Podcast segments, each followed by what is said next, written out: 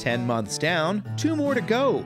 Today's first day of the month is the 305th of 2022, and there are only 60 24 hour periods left, give or take whatever unit of time is offset between my production and your consumption of Charlottesville Community Engagement, a newsletter and podcast that mentions these things simply to get you ready for the facts and figures that usually permeate each installment.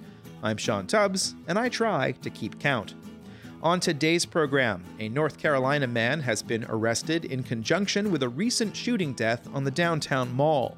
Charlottesville staff have provided critical comments for an initial site plan for a 245 unit apartment complex slated for the Rivanna River floodplain. A community resource hotline still offers help to those having trouble paying bills because of COVID. Governor Glenn Youngkin announces $60 million in housing opportunity tax credits, and the Albemarle Planning Commission tells the developers of a planned apartment building on US 29 that they could build more on the site.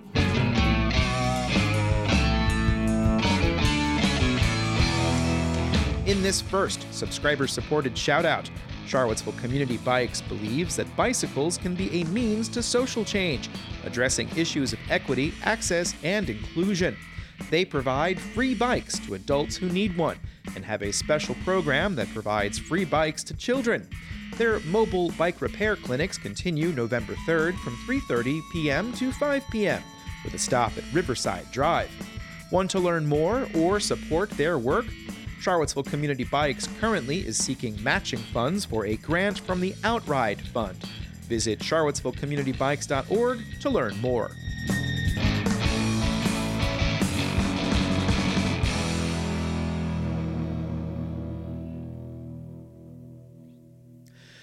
A North Carolina man was arrested in Tennessee Friday night and charged with a second degree murder after an early morning fight on October 23rd. The Commonwealth's attorney of Charlottesville and Charlottesville police yesterday announced the arrest of Marcel Durrell Washington of Charlotte in conjunction with the murder of Devon J. Wilson. A section from the press release states that the felony warrants were obtained on Tuesday, and since then, detectives with the Charlottesville Police Department worked closely with the Commonwealth's Attorney Office and the U.S. Marshals Service to locate and arrest Mr. Washington. Washington is also charged with using a firearm during the commission of a felony. As of yesterday, he did not have an appearance in General District Court scheduled. The Charlottesville office that approves land use decisions within city limits has denied an initial site plan to build 245 apartment units on about 7 acres of land along the Rivanna River. Here is a section from an October 26th letter to Shimp Engineering. City staff have made a good faith effort to identify all deficiencies within this submission. Shimp Engineering has until January 24th to submit a revised plan that corrects technical issues with the plan.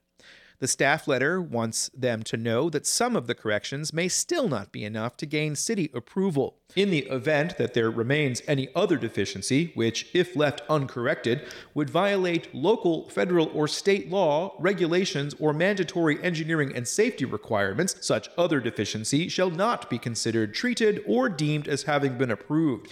The 18 page letter is a long list of items, and reading the full letter is encouraged for the details. Not all of the comments are deficiencies, such as a recommendation to implement the Urban Rivanna Corridor Plan adopted earlier this year. Some of the comments impose new requirements before a final site plan would be approved, such as providing bonds for any public improvements, such as the stormwater management facilities, and requiring a floodplain permit from the city as required by city code. Other requirements are necessary to clear preliminary site plan approval. These include providing a phasing plan for construction, indicating areas of the property where the Rivanna River Company operates, and information on outdoor lighting. The applicant must also indicate how many bedrooms would be in the units and must update incorrect references to building heights listed in the preliminary site plan. The letter also states that vehicular access would not be allowed to the apartment complex through a property on Caroline Avenue that is zoned for single family residential. Building official Chuck Miller noted that the buildings are shown as within the setbacks of utility lines and that building requirements for floodplain construction had not been met. Floodplain manager Tony Edwards listed about a dozen comments, including the potential for flooding within one of the structures. Here's a section from his section of the site plan comment letter. On the south end of the site, the proposed retaining wall top is at elevation 330 feet and below, along with significant areas of the parking lot and entrances being below the BFE elevation. This may allow floodwaters against or into Building A. Edwards also wants signage to indicate flooding is likely along access points to the site. City traffic engineer Brennan Duncan also weighed in. The current site plan's access points are inadequate for the size and nature of the development. The connection, as shown to East High Street, cannot meet design criteria, as the minimum width of the entrance needed is wider than that property at that point. Other comments are not noted as being necessary for approval of the site plan. These include a public trail easement and connections to the Rivanna Trail. Planner Chris Gensic with the Parks and Recreation Department said that the city would like to acquire portions of the open space along the Rivanna River and Mead Creek as permanent parklands. The Office of Community Solutions stated that they would like to see 10% of the units designated as affordable for households under 60% of the area median income for a period of 99 years. Nothing in city code compels that to happen. Civil engineer Justin Shimp said he expected this sort of a letter, and there's a quote in the newsletter if you'd like to read that. As one holiday fades into memories and others loom on the horizon, local officials want people in need and those who know them to be aware of one potential source for aid for those still struggling due to COVID 19. Here's a section from a press release from the city of Charlottesville that went out this morning. The Community Resource Hotline is the central point for residents to call to be screened for eligibility for financial relief for rent, mortgage, or utility bills. The effort is also funded by Albemarle County and administered by the United Way of Greater Charlottesville. Eligibility for the program changed today to allow eligible residents to receive up to $1,000 a month for up to $3,000 a year. The funding comes from either the Federal CARES Act of 2020 or the American Rescue Plan Act of 2021. The purpose of this change is to align the city and county limits so that residents understand the availability of funds regardless of what locality they reside. More than 1.5 million was used from this fund in fiscal year 2022, and nearly a million has been used so far since July 1st. Those participating must provide documentation of eligibility, such as pay stubs, bank statements, utility bills, and landlord ledgers. The Community Resource Hotline number is 833 524 2904 and is available 9 a.m. to 5 p.m. Monday through Friday. The Spanish language line number is 434 373 0930. In a community where it is a priority to provide places to live for those with low incomes, helping provide more public awareness of financing opportunities is a focus of Charlottesville community engagement. Last week, Governor Glenn Youngkin announced $60 million in housing opportunity tax credits to five projects across the Commonwealth. These credits were authorized by the General Assembly in 2021 and revised in this year's special session. The credits are authorized by Virginia Housing, which used to be called the Virginia Housing Development Authority. Secretary of Commerce and Trade Caren Merrick said in a release that these funds allocated to state tax credits are for rental housing are key in revitalizing neighborhoods and providing more affordable housing options for the workforce. None of these five projects are in this area, but as financing for projects is often competitive across the Commonwealth, it's instructive to list.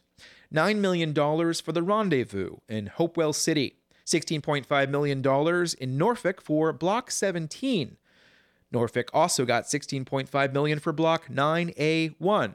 Smith Ridge Commons in Roanoke County got $15 million, and Mecklenburg Manor in Mecklenburg County got $3 million.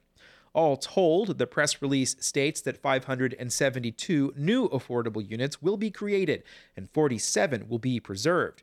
For details on housing opportunity tax credits, take a look at the Virginia Code section. There's a link in the newsletter.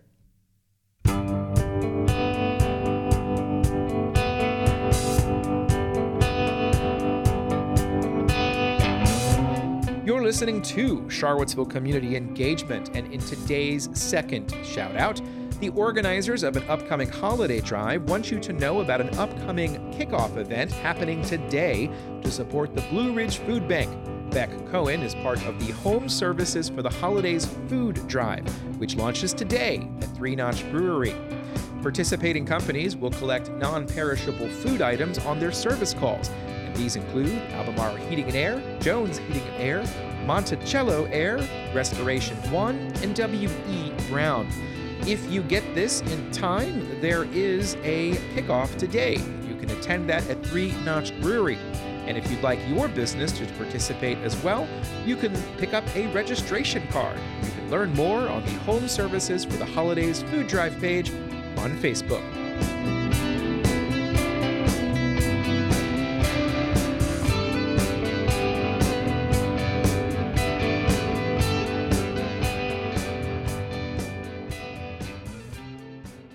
One last story today, and it's from something that happened last week.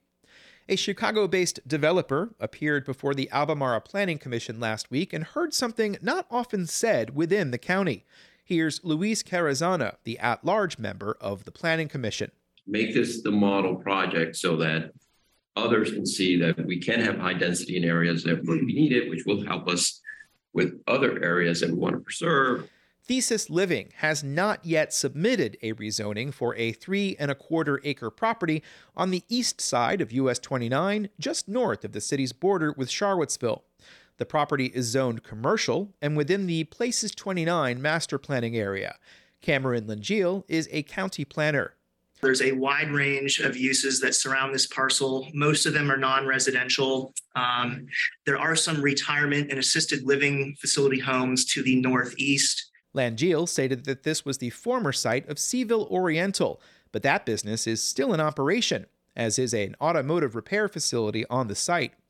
One of the questions for the Commission related to whether the proposed use was consistent with the Places 29 designation of NS for Neighborhood Service Center, which is the smallest of the centers in that document. The master plan recommends a maximum building height of three stories for any structures that are in a neighborhood service center.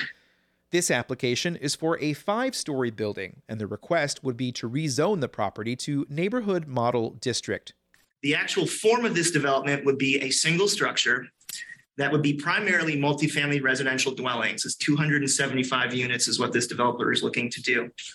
Langille said that would come up to 85 dwelling units per acre, which is much higher than the highest possible figure in the county's master plan, as well as the 20 units per acre depicted for neighborhood service centers.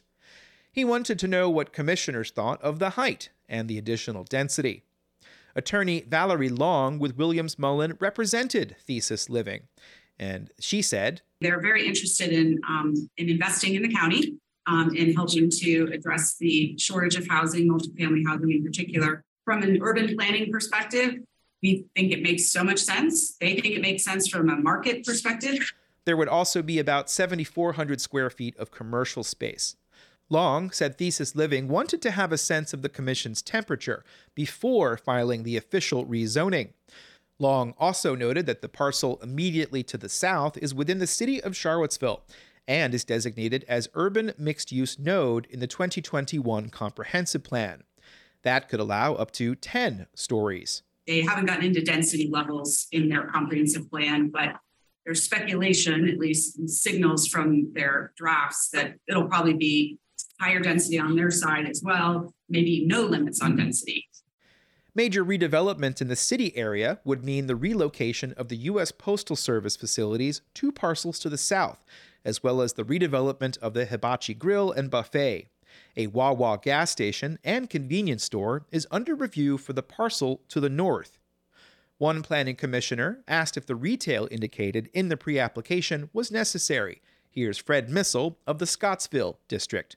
We've probably all seen retail backfire where you have this desire to bring life to the street And in fact, you can't find anybody to fill the retail, so you just have a dead space at the front of your building. Examples include several empty storefronts on student housing buildings built on West Main Street in Charlottesville that are required by the zoning to have commercial uses on the ground floor. The flats at West Village opened in August 2014 with three retail sites, one of which has never opened, and another containing a restaurant that folded sometime in 2019, with no activity since. In this case, the representative from Thesis Living said the proposed retail could always be converted to residential if the commercial viability was not there. Negotiations would have to be worked out to allow for access to Hillsdale Drive over land owned by the Virginia Institute of Autism. Long said this would not be intended to be the main entrance because VIA hopes to use their space as overflow parking. The units themselves would be a mix of one and two bedroom units with some studios. Another comment from the commission was to consider installing a green roof on the top of the parking garage. Commission Chair Karen Firehock noted that this application comes at a time when Albemarle is perhaps a quarter of the way through the comprehensive plan review. She noted that may one day provide incentives that would allow for greater density. But we're not there yet. So we don't have these things to present to you as here are the ways that you could get additional density bonuses or do those kind of things. In general, though, commissioners were in favor of the density at this location. Here's Lonnie Murray of the Whitehall District. I think it meets our goals for the comprehensive plan. It brings the kind of the density that we're, we're looking for. Murray also said he liked the idea of an internal parking garage.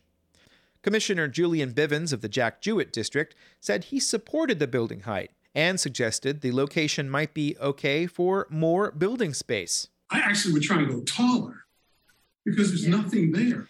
Bivins said he suspected the United States Post Office property will eventually be sold because the real estate is too valuable. He also noted that portions of the Seminole Square shopping center will soon be redeveloped as multi story multifamily. What I think we're doing with this project is helping to sort of establish what the parameters for this part of 29 might be. Yep. And we do it on our terms. Firehock was also supportive of a larger building, but she also suggested the developer should make use of the roof. We don't want to just say, yay, yay, more density, and that's it. We really want you to do something innovative here. Just interesting. That's, but that's, you know, less polluting, provides more opportunities for a unique outdoor experience. More on this development and a lot more things in Albemarle County as they develop. That's what Charlottesville Community Engagement is here for. But you are at the end of this installment, number 452, the first day of another month with 60 days left until the beginning of a new year. How many more installments of Charlottesville Community Engagement will there be between now and then? That data point is far from being known, but the calculus of my labor shall be factored to create as many as possible. Stay tuned to see what happens. A thank you today to Fiore Floral Studio and Jen Finazzo for providing me a couple of sound bites in the podcast. If you would like to be a voice in the show, let me know. And thank you to the nearly two dozen new subscribers who signed up for a paid subscription in October to Charlottesville Community Engagement. And thank you to Ting for matching all of their initial payments. It takes a lot of time and effort to write about growth and development, and I'm grateful for all of those who are supporting me. In honor of All Hallows Day, I shall refrain from the usual boilerplate. Do you have any questions or comments about anything you read or you've heard? Drop me a line and I will try to assist. With the exception of the occasional voiceover artist, I am the sole person producing this work, but I do need feedback to know if I'm hitting the right marks. Music in the podcast comes from Veraki, whose sonic stylings provide just the right background, or the Fundamental Grang, a mysterious entity that no one needs to know too much more about. Veraki, however, is on Bandcamp. This Friday is Bandcamp Friday, where artists receive all of the proceeds from the sale of their work. Next time, there will be one. We'll see you then. Thanks for listening, and goodbye.